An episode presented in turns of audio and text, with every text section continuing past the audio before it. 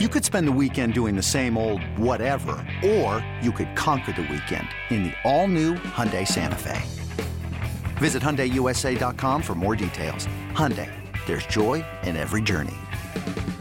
This episode is brought to you by Progressive Insurance. Whether you love true crime or comedy, celebrity interviews or news, you call the shots on what's in your podcast queue. And guess what?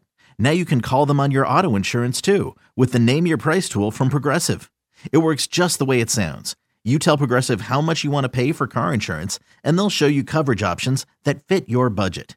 Get your quote today at progressive.com to join the over 28 million drivers who trust Progressive. Progressive Casualty Insurance Company and Affiliates.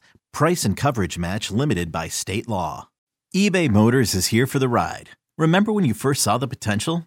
And then through some elbow grease, fresh installs, and a whole lot of love, you transformed 100,000 miles and a body full of rust into a drive that's all your own.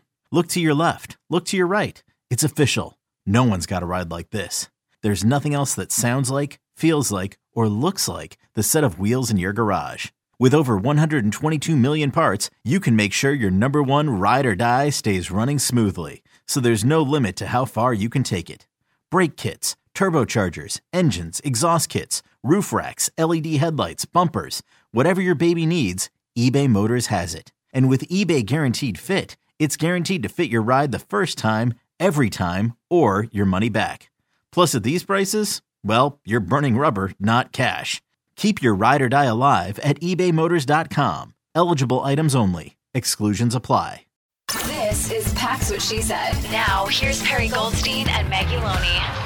And now we're going to transition over into our X Factors uh, for this table breaking matchup between the Packers and Dolphins. Still in the show doc. I love it. Now it's emphasized. Yeah, the packs which she said people are going to be like, what is wrong with these guys?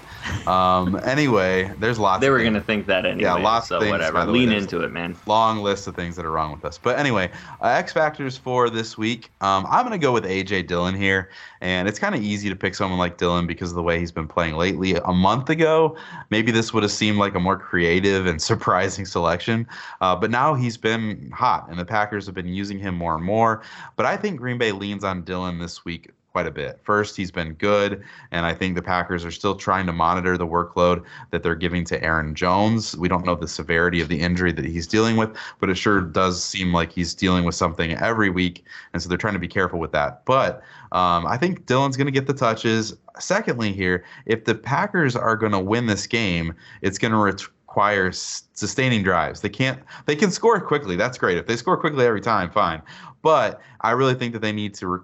Sustain some drives, eat up some clock. It's going to mean uh, that they can do that, not leave a lot of time for this explosive offense that the Miami Dolphins have to be on the field.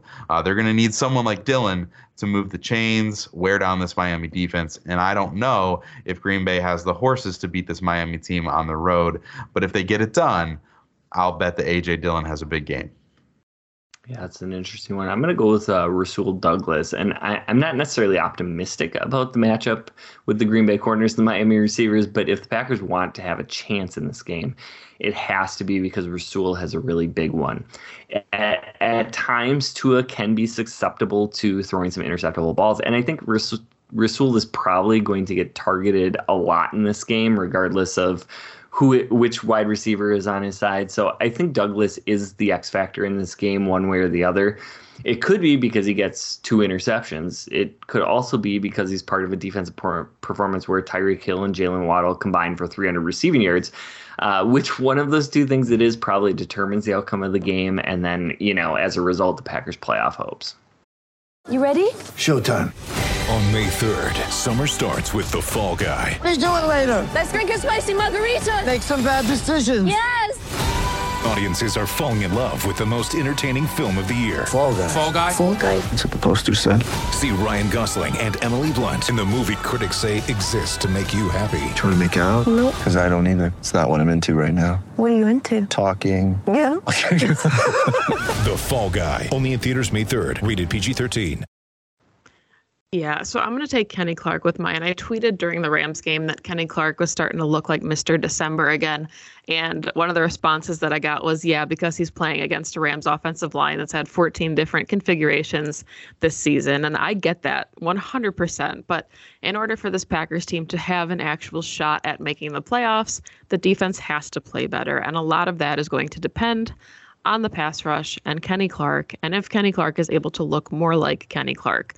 Um, so the pass rush as a whole, you know, looked good against the Rams. They sacked Baker Mayfield five times, and without Rashan Gary in the lineup, we kind of knew, you know, when that injury took place, that this was going to be an uphill climb for the rest of the season. Was generating any type of pass rush, regardless of who was under center for the opposing team. So it's going to be all hands on deck this week again against Tua. You know, you've got Kenny Clark, obviously Preston Smith, JJ Enagbare. Um, you guys talked about some of those pass rushers already, but it's going to take everybody to get after Tua, who's having a really great year. He's only thrown five picks, and he's only taken 19 sacks in the 12 games that he's played. So getting pressure on him, and you know, I think a lot of that is going to start with Kenny Clark and the offensive line. Thank you as always for listening to the show. You can find the podcast on Twitter at PWSS Podcast, on all other social media at Pax What She Said. You can find Perry on Twitter at Perry underscore Goldstein. You can find me on Twitter at Maggie J Loney. And thank you for downloading and subscribing and making sure that you follow the podcast everywhere that you can listen to your favorite shows. Go Go. 2400 Sports is an Odyssey company.